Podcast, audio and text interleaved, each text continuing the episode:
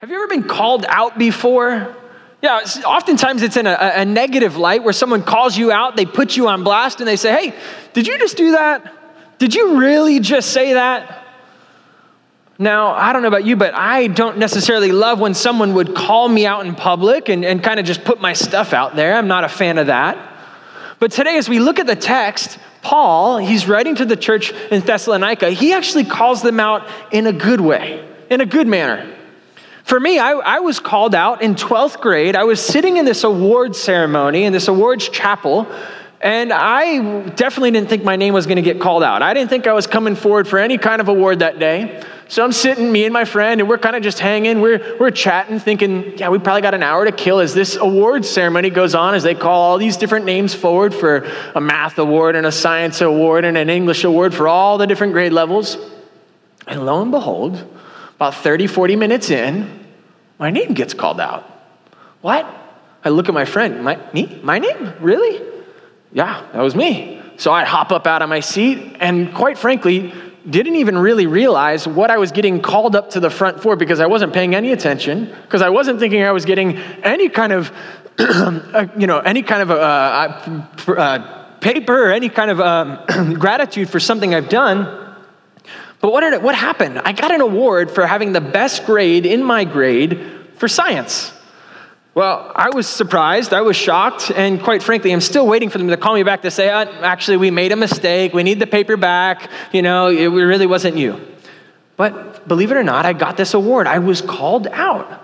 And it was a, a, one of those good instances. It wasn't like, you know, fifth grade kickball where you're the last one called out from a lined up on the fence where, you know, no one wants to pick you. It was like, yeah, you did something good, Jeff. I was encouraged, I was excited.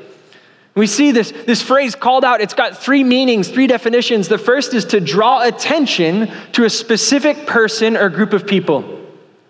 The second is to draw attention to a specific subject or a specific quality or trait about someone or something. And the third is to summon action or change.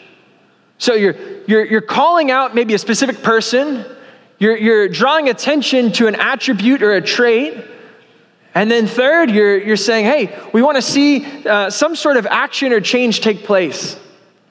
As we look at the text today, 1 Thessalonians chapter 1, 1 through 3, we see Paul, he, he calls out a specific group of people. He calls out some specific traits. And I believe that he writes this here because he wants to, to elicit or to spur some action on our behalf as well in our lives. Let's read it if you've got your Bible handy. It's 1 Thessalonians 1 1 through 3.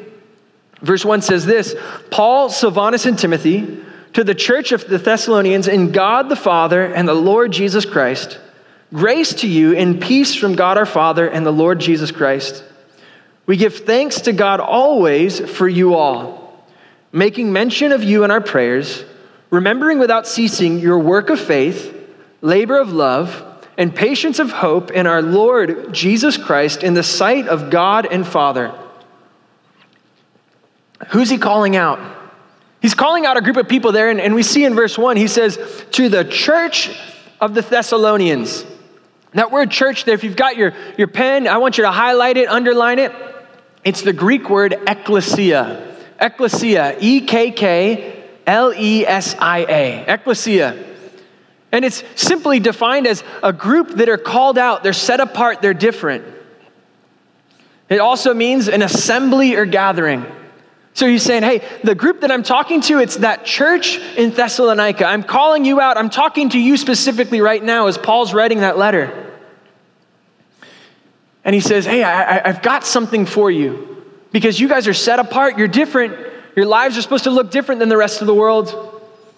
You see, it's John 15, 19. I believe this passage of scripture so clearly defines for us why we're called to be called out and what it looks like to be called out from the world. It's John 15, 19. It says, The world would love you as one of its own, belonging to it, but you no longer are part of the world. I chose you to come out of the world, so it hates you. You see, we're no longer part of the world, John writes for us. We're no longer part of the, the fashion and the way of the world, the system of the world. God, God is calling us out from darkness into light. 1 Peter chapter 2 verse 9 it says, "But you are a chosen generation, a royal priesthood, a holy nation, his own special people. Why? Why have we been called out? That you may proclaim the praises of him who called you out of darkness into his marvelous light. Now, church, Coast Hills, here's what I believe God has called us in to a specific geography. God has called us in physically to a certain place. Yeah, for us, it's Orange County. God has called us here. Some of you might know exactly why God's called you here. Others, you might wonder, still be scratching your head thinking, why in the world am I here in Orange County? How did I end up here? As God has called us here, there's a purpose, there's a reason. But spiritually, He's called us out. He's called us to live different than the rest of the world. Why? As it says there in 1 Peter chapter 2 verse 9 so that we can proclaim the praises of him who's called us out. You see, it's Matthew chapter 7, verse 16. Jesus, he's making this parallel between people and trees. And he says, Hey, if you look at a tree, you can tell what kind of tree it is based on the fruit that that tree bears. You can tell that it's an orange tree because it has oranges. You can tell this is a, an apple tree because it has apples. And he's, he goes on to share, hey, likewise, there's some fruit that should be exhibited in your life if you're a called out one. If you're a believer, if you're a follower of me, he's saying, hey, there should be some things that are evident. So as we spend some time today in 1 Thessalonians chapter 1, verse 3 through 1 through 3, we're going to see some of the fruit that should be displayed, that should be on display for the world to see because we've been called out by him. Our first of three points is this called out of faithless works to faith that works. We've been called out of faithless works to faith that works. You see, faithless works have no value and no power in God's economy.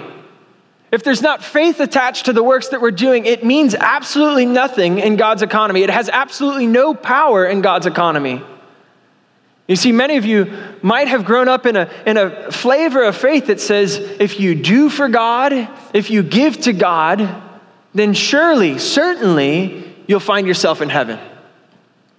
If you, if you do enough things, if you give enough money, if you serve enough, if you say enough prayers, then yeah, the, the scales will be evened out as maybe the flavor of faith that you might have grown up in. And God is saying, hey, that's not the case at all. It's not about what you do, it's not about what you give. Quite frankly, God wants all of your heart. You see, good deeds and time and money given have no value to God if it's not done with a heart that's faith filled for Him. Luke chapter 18, verse 9 through 14. If you have your Bible, I want you to flip there real quick with me. It tells us of a story about works that aren't done in faith. It tells us about how they have absolutely no value if we do these works without faith in God. Luke chapter 18, verse 9, I'm going to read it for us. It says this. Also, he spoke this parable to some who trusted in themselves that they were righteous and despised others. Two men went up to the temple to pray, one a Pharisee and another a tax collector. The Pharisee stood, prayed thus with himself God, I thank you that I'm not like this other men, extorters, unjust, adulterers, or even like this tax collector. I fast twice a week, I give tithes and all that I possess. And the tax collector, standing afar off, would not so much raise his eyes to heaven, but beat his breast, saying, God, be merciful to me, a sinner. I tell you, this man went down to his house justified rather than the other. For everyone who exalts himself will be humbled, and he who humbles himself will be exalted. So we've got two guys we've got a Pharisee and we've got a tax collector. And everybody in Jerusalem thought that the tax collectors, they were the worst of the worst. They were traitors, you see. They've, they, they were working for the Roman government, collecting taxes and tribute from the, from the Jewish people and giving it and sending it back to Rome. So no one liked tax collectors, kind of like today, right? Uh, no one likes paying taxes. But this Pharisee says, Yeah, I, I'm not like him. I've been living my life by the letter of the law, doing everything that I'm supposed to do.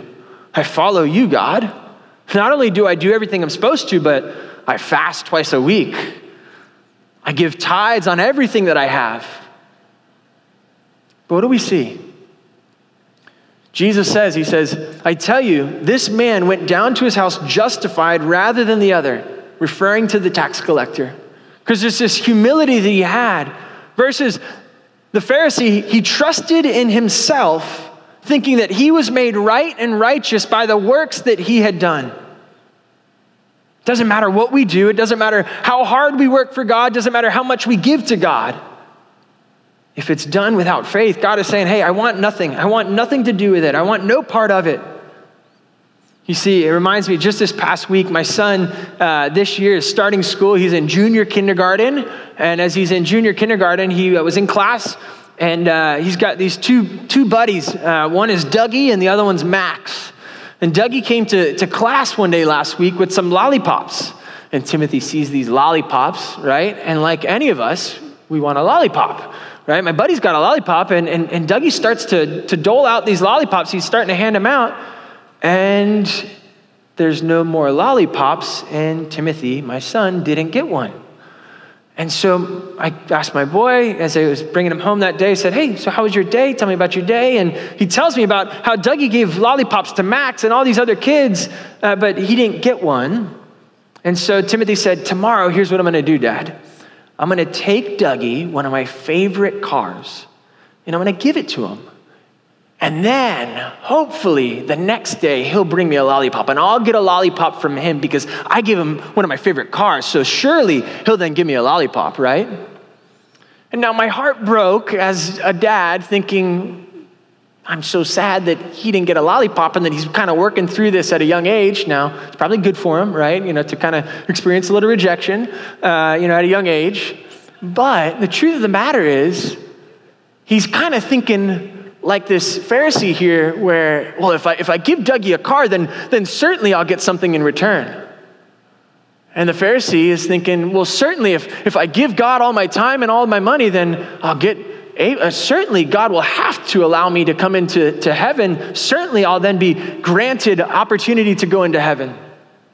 And how often do we kind of live with that mentality of thinking, if I do for God, if I give to God, then He'll have to let me in? And I want to tell you that there's not an amount of things that you can give or amount of things that you can do that will justify you to find your place in heaven. You see, it's not about what we've given or the time that we've spent serving Him. He desires an obedient heart. He simply wants your heart. It's Matthew chapter 17, verse 19 through 20. There's a story that, that Jesus tells about, about a dad who brings his son and this, this boy, he's, he's demon possessed. He's got, he's got a, a demon that he's possessed by. And, and the dad, he brings his son to the disciples and he says, Hey, can, can you heal him? Can you cast this demon out? And what do we know as we, as we read the story? The disciples, they, they try, they pray, they, they try to do it, and, and, and nothing happens. No change takes place. And so, as we see here in verse 19, the disciples kind of sheepishly, with their tail between their legs, make their way back to Jesus after Jesus has now healed the boy and cast out the demon. And, and here's what they say, verse 19 of Matthew chapter 17. It says, Then the disciples came to Jesus privately and said, Why could we not cast it out? So Jesus said to them, Because of your unbelief, for surely I say to you, if you have faith as a mustard seed, you will say to this mountain, Move from here to there, and it will move. And nothing will be impossible for you. You see, the disciples, they were doing something good. They were doing something holy and wholesome, but we can be doing all the right things, even with all the right motives, but if we don't truly believe that God can do something, what's it say here? What happened with the disciples? It didn't happen. You see, if we try to do something without faith in God, believing that He's got the power, it's going to be powerless because our power is in God. It's in the Lord that's working it. It's not in, in the things that we do or how we perform it. It's not how we go about making it happen. No, it's, it's us believing that God, you are the one that's doing this work right now. You see, we're called to have faith that works. Faith that works is powered by the obedience to God. Faith that works are powered by obedience to God. It's James chapter 2 verse 14. Here's what it says, "What does it profit, my brethren, if someone says he has faith but does not have works? Can faith save him?" You see, true faith is more than just saying, Yeah, I believe that, that Jesus is the Son of God and that He died on the cross and, and, and rose from the grave for the sins of the earth. No, it's, it's not just saying that, it's not even just believing that. You see, faith that works is powered by obedience to God. I'm going to continue to read James chapter 2, verse 15 through 22. You'll see it on the screen behind me. It's in the New Living Translation. I'm going to read. Here's what it says Suppose you see a brother or sister who has no food or clothing, and you say, Goodbye, have a great day, stay warm and eat well, but then you don't give that person any food or clothing. What good does that do? So you see, faith by itself isn't enough. Unless it produces good deeds, it is dead and useless. Now, someone may argue some people have faith and others have good deeds, but I say, how can you show me your faith if you don't have good deeds? I will show you my faith by my good deeds. Verse 19, you say you have faith, for you believe that there is one God. Good for you. Even the demons believe this, and they tremble in terror. How foolish. Can't you see that faith without good deeds is useless? Don't you remember that our ancestor Abraham was shown to be right with God by his actions when he offered his son Isaac on the altar? You see, his faith and his actions worked together. His actions made his faith complete. It says there, faith without works is dead. Faith without works is dead. You see, Jesus, He's the Lord of our life. He's the Lord of our life, and we are His servants. And so, if He is the Lord of our life and we are His servants, He's commanded us, He's called and commanded us to do two things. He's called and commanded us to take up our cross daily and to glorify Him through our lives. We've got to take up our cross daily, to live for Him, and then to make His known, His name known, to glorify Him through our lives. Thus, the, the works in our lives are not just simply us doing something, but it's a response to that understanding that He is the Lord of my life. And He is the one that all blessings come from in my life. And He is the one that the grace that I walk in each and every day comes from Him. You see, He desires faith that works. Let me remind you the Lord wants our heart, He wants all of our heart. He doesn't want just a piece of it, He doesn't want to share it all with anybody else or anything else. But likewise, He wants us to live for Him. And as we fully surrender our heart to Him, those works will come. Those works will, will be fully devoted and fully committed to Him. Our second of three points is this today. We've been called out of laboring and lusting to laboring in love. We've been called out of laboring and lusting to laboring in love. Apart from Him, we labor and lust for ourselves. Apart from our relationship with Jesus, all we care about is ourselves. I guarantee you, the first thing you do in the morning, you wake up, your eyes pop open, what do you think about? Yourself. Man, I'm still tired. Man, I gotta go get that cup of coffee. Man, I'm hungry. I barely ate anything last night. I've gotta go get that omelet. What is it? You see, as I was thinking about this, I was reminded of a, a song that many uh, famous musicians have sung, from Elvis Presley to Willie Nelson, but it was made famous in 1982 by Willie Nelson. It was a song that it kind of went like this You're always on my mind, right? You guys know that song? Well, here's what I believe that song is probably more well written of I'm always on my mind. Because it was a love song written to someone else, but quite frankly, we love ourselves more than we love anybody else. Okay? Transparent moment, that's the case for me. I think it is for you.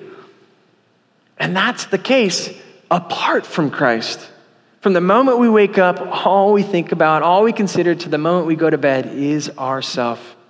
You see, it's Ephesians chapter 2, verse 1 through 3. I'm going to read it with you. It says this And he made you alive who were dead in trespasses and sin in which you once walked according to the course of the world, according to the prince of the power of the air, the spirit who now works in the sons of disobedience. Verse 3 Among whom also we all once conducted ourselves in the lust of the flesh, fulfilling the desires of the flesh and of the mind, and were by nature children of wrath, just as the others. You see, it says there, we once, before we came to know God, conducted ourselves in the lust of the flesh, fulfilling the desires of the flesh and of our mind. All we cared about before coming to know the Lord is ourself, fulfilling the lust and the desires that we have for ourselves. There's a list in, in 1 John chapter 2, verse 15 and 16 that I think really sum up some things that we should steer clear from. 1 John chapter 2, verse 15, it says, Do not love the world or the things of the world. If anyone loves the world, the love of the Father is not in him. For all that is in the world, the lust of the flesh, the lust of the eyes, and the pride of life, is not of the Father, but is of the world. For the sake of time, I'm going to give you just some quick definitions of the lust of the flesh, the lust of the eyes, and the pride of life. The first of which is the lust of the flesh. It's that craving, that longing, that desire for things that excite a sensual pleasure in us. It's, hey, I, I, I want that. The lust of the eyes. It's related to, I see something, I want it, I'm gonna go get it. It's that craving, that desire of, man, I want it. I'm to go after it. No matter what it takes, I'm to go get it. I'm to make it happen. The last one, the pride of life. Probably one of the hardest ones I think for us to steer clear of. It's, it's that arrogance, it's that pride that says, You see what I just did? Yeah, you can check that out. Yep, that was me. I made that happen. It's that arrogance that says, Look what I've done, look what I've accomplished, look what I've amassed. And we're to steer clear of these three things the lust of the flesh, the lust of the eyes, and the pride of life. But man, I'll tell you, it's hard. But with Him, we're to labor in love for God and for others. As opposed to, to, to laboring and lusting for ourselves, we're to labor in love for God and for others. 1 Thessalonians chapter 1, verse 3, our home text today, that word labor, it's to toil. It's to work to a point of weariness, to work really, really hard. Now, it was a few weeks ago that Pastor Chet was kind of given a hard time about millennials and how they don't even know what this word means or don't know how to operate in it. I'm not going to go there, but what I will say is I believe that, you know, there was that greatest generation, that World War II generation, that they really do know what this word means and they work really hard. But I think each and every one of us, we've been called to toil, to labor, to work hard at loving people that are really hard to love. We've all got them. You and I, we've got those people in our lives. They're really, really hard to love. It's Matthew chapter 22, verse 37 through 40. As we've been called to labor in love God and others, Jesus was asked a question. The question was, hey, what's the greatest commandment? And Jesus, this is what he says it's all about love. He says, You shall love the Lord your God with all your heart, with all your soul, and with all your mind. This is the first and greatest command. And the second is like it you shall love your neighbor as yourself. Jesus says, hey, of all the things that you need to focus on, it's about loving me and about loving others. To labor to love me and to love others. Now, as we labor to love God, it's with all of our heart, with all of our soul, and with all of our mind. There's three things I want us to take note of of how we can do that. The first of which is a steadfast commitment to His Word. We labor to have a steadfast commitment to His Word, whether it's laboring to rise early in the morning to spend that time with Jesus, to hear from Him as we dig into His Word. Or maybe for some of you that come to the 11:15 service, it's saying, "Hey, I'm going to labor to get up 15 minutes earlier so I can get to the 11 a.m. service." Yeah, now I say that and that might hurt a little bit, but I, I, I'm just going to ask the question: Monday through Friday, as you're at work Imagine if you were just to kind of squeak into the meeting, run in at the very last moment as the door's closing. Or maybe better yet, 10 or 15 minutes as the meeting's on its way, you kind of creep in sheepishly, your head down, hopefully nobody sees me. You make your way in. Now, how much of that meeting are you going to be aware of what's going on? Quite frankly, you're going to probably spend the next 15 minutes trying to figure out okay, where are they at? Where are they going? Getting caught up. I want to encourage you labor to be in a place, in a position where you can come in here on Sunday and you're not just squeaking in, but you can come in. You've got your coffee in your hand, you've got your donut. I mean, we make it simple for you guys, right? Uh, but simply this that you're here hearing from God. That you can leave at the door the distractions, the worries, the cares of the day, and hear from God. Your, your heart's prepared to worship Him, your heart's prepared to study His Word as opposed to just getting in, getting caught up, figuring out where we're at and what's going on. As we labor to love God with all of our heart, our soul, and our mind, We have a steadfast commitment to his word, but we also labor to, to take time to share with him and to hear from him in our time of prayer. Make sure that you've got time set aside to do that. And third and finally, as we labor to love God, it's, it's being led by the Spirit to take faith filled steps that He calls you to do.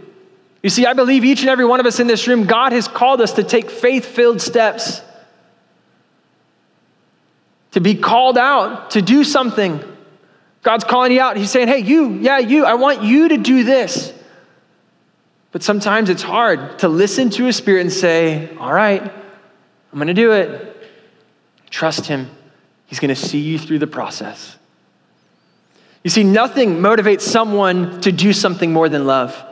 And I believe that as God's called us to labor in love for Him and for others, we will do this as we realize, as we understand how much He loves us. You see, God's love for us is so immense. He tells us in Ephesians chapter 2, verse 4 through 6, it says, Because of his great love, which he loved us, even when we were dead in our trespasses, he made us alive together with Christ and raised us up together and made us sit together in the heavenly places in Jesus Christ. He says, it says that he loved us so much that we were dead in our trespasses. We were going an opposite way, contrary to who he is and what he wants. And he says, Hey, I want to give you life. I want you to experience true life and real life as you walk with me and as you follow me. But I don't want to just give you life. Who's been to a wedding and, and, been at the reception, right? There's, there's this table at the front where the bride and groom sit, and then there's all these other, other tables. And there's always, you know, tables up front, and then there's tables in the back. And you know that if you're at the table in the back, it's kind of just common knowledge. If you're at the table in the back, that you really don't know the bride or the groom, right? You know, let's let's not try to make ourselves feel good about it. But you know, the people that really know them, the family, they're up front. And Jesus says, Hey, I love you so much that I want to give you life and I want you at my table. I want you right next to me. I want you with me. That's how much I love you. And so as we consider that, let's consider that God wants us to, to be purposed to labor to love Him and to labor to love others. You see, in order for us to labor to love others, we've got to be in community with others. It's Hebrews chapter 10, 24 through 25. It says, And let us consider one another in order to stir up love and good works, not forsaking the assembly of ourselves together, as is the manner of some, but exhort one another, and so much more as you see the day approaching. You see, in order for us to labor with love with others, we must be in relationship with others. We got to be in relationship with people in order to love people. And I believe that in this age of COVID, it's harder and easier than ever before to be in relationship with people. I believe it's harder and easier. We've got technology, we've got all these great things, but there's also COVID, so it's, it's harder. And here's what I believe I believe that there's some people that God has called and said, spoke to them very clearly hey, I want you to walk in wisdom right now in this season, and I want you to remain at home.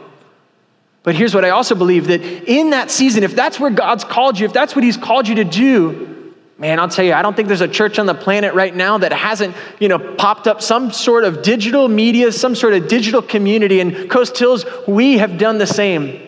There's a life group that meets on Wednesday nights during our, our Wednesday night service.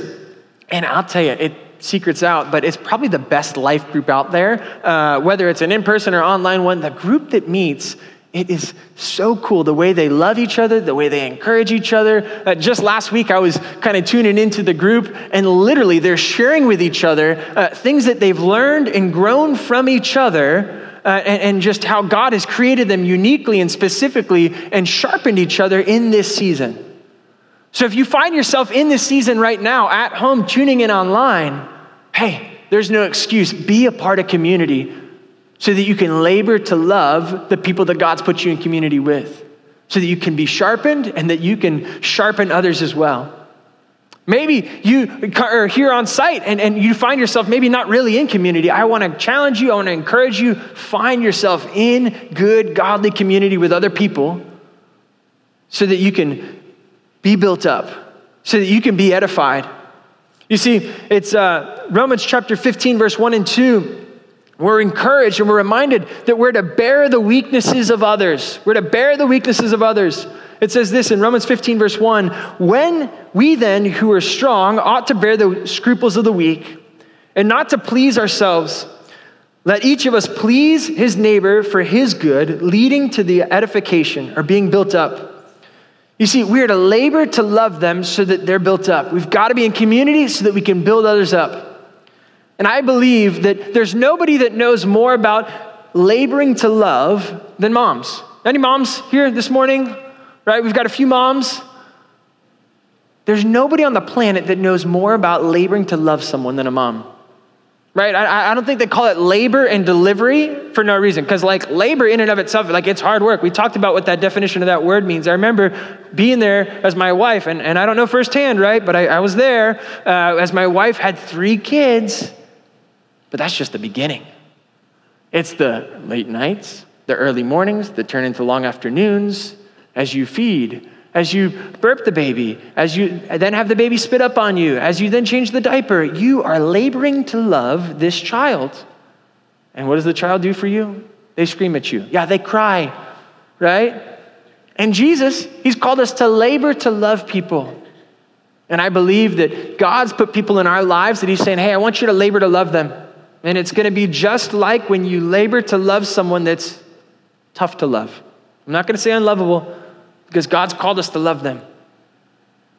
He's saying, Hey, I want you to labor to love them. It was just this week, me and my wife were talking about how God's put people in our life, that He's given us a, a position and an opportunity to speak into their lives. And sometimes, quite honestly, we're hesitant to say something because we don't want to get thrown up on. We don't want to get spit up on and, and them to say, Oh, you don't like me. I'm offended. I'm never going to talk to you again. Because we enjoy relationship with people. But God's put you in relationship with them so that you can edify them, so that you could see them grow, so that they can be spurred on. Let's purpose to get messy in life as we labor to love people. Our third and final point is this we've been called out of hopelessness into hope. We've been called out of hopelessness into hope. You see, without the hope of Christ, we are hopeless. Without a relationship with Jesus, there's nothing on the planet that is worth living for.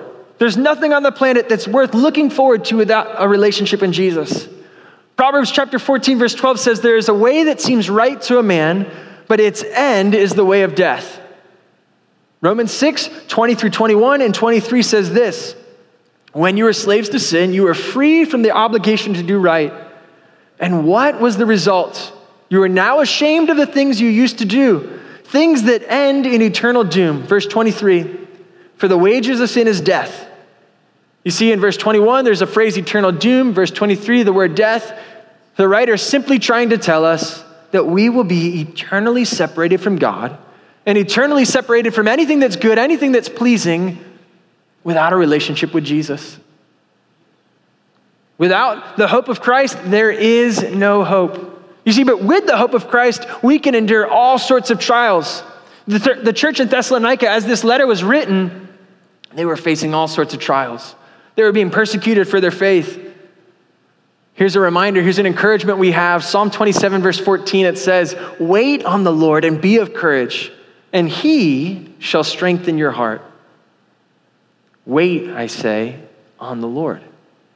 And I, lo- I love how the psalmist, he kind of goes back around and just sums it up. He says, Wait, comma, I say, pause, think, remember, ruminate, chew on it, on the Lord. Wait on Him. Don't wait on what you can figure out, what you can make happen. Wait on the Lord. You see, as a church, as His people, as the church in Thessalonica, they were being called to look forward to what's to come to that time when we are spending eternity with Jesus, as opposed to having our, our focus and our mindset on our daily difficulties and the worries of the day. No, yeah, that's not where God wants our focus. He wants our focus to be on the calling that He's given us of making His name known. And to remember that He's given us the Holy Spirit, the Helper. Right? Jesus' parting words to us, Acts chapter 1, verse 8, He says, Hey, gang, I'm leaving, I'm heading out but I'm going to give you the helper, the Holy Spirit. And so when I go, you can call into him. He's here to help you as you are my witnesses around the world. We have hope in him as we trust in him.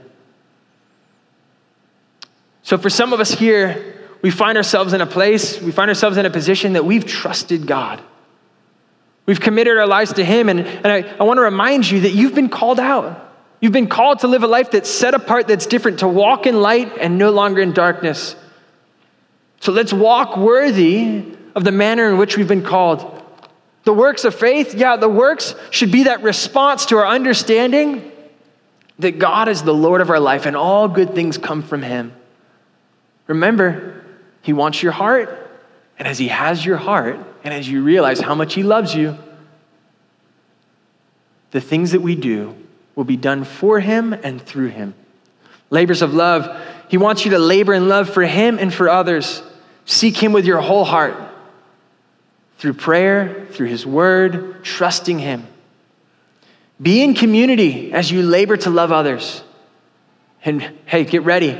You're going to get messy. It's going to get messy. You're going to get spit up on. You're going to get thrown up on. But it's about being loving and laboring to love those that God's put in your life. Endurance of hope. You see, I want to remind you that you're not doing life alone as, as you've committed and, and, and said, hey, I'm, I'm called out. I'm, I'm one of God's followers. I'm following Him. You can call out on the Spirit, and He will be there with you. He's your helper. Live in the hope to come, not in the worries of today.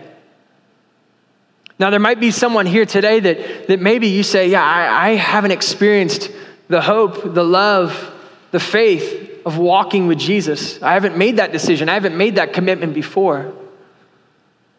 Well, in just a moment, the, the prayer counselors are going to come forward, and, and, whether you've made that commitment and you say, Hey, I, I need just to hit the restart button and I, I want to pray for the Spirit to fill me. Or maybe you say, I've never made that decision and, and I want to walk with Jesus from the first time today until forever because I've made a royal mess of my life. Jesus says, Hey, I, I want you to put your faith in me. I want you to trust me with all of your heart. I want you to experience the love that Jesus has for you.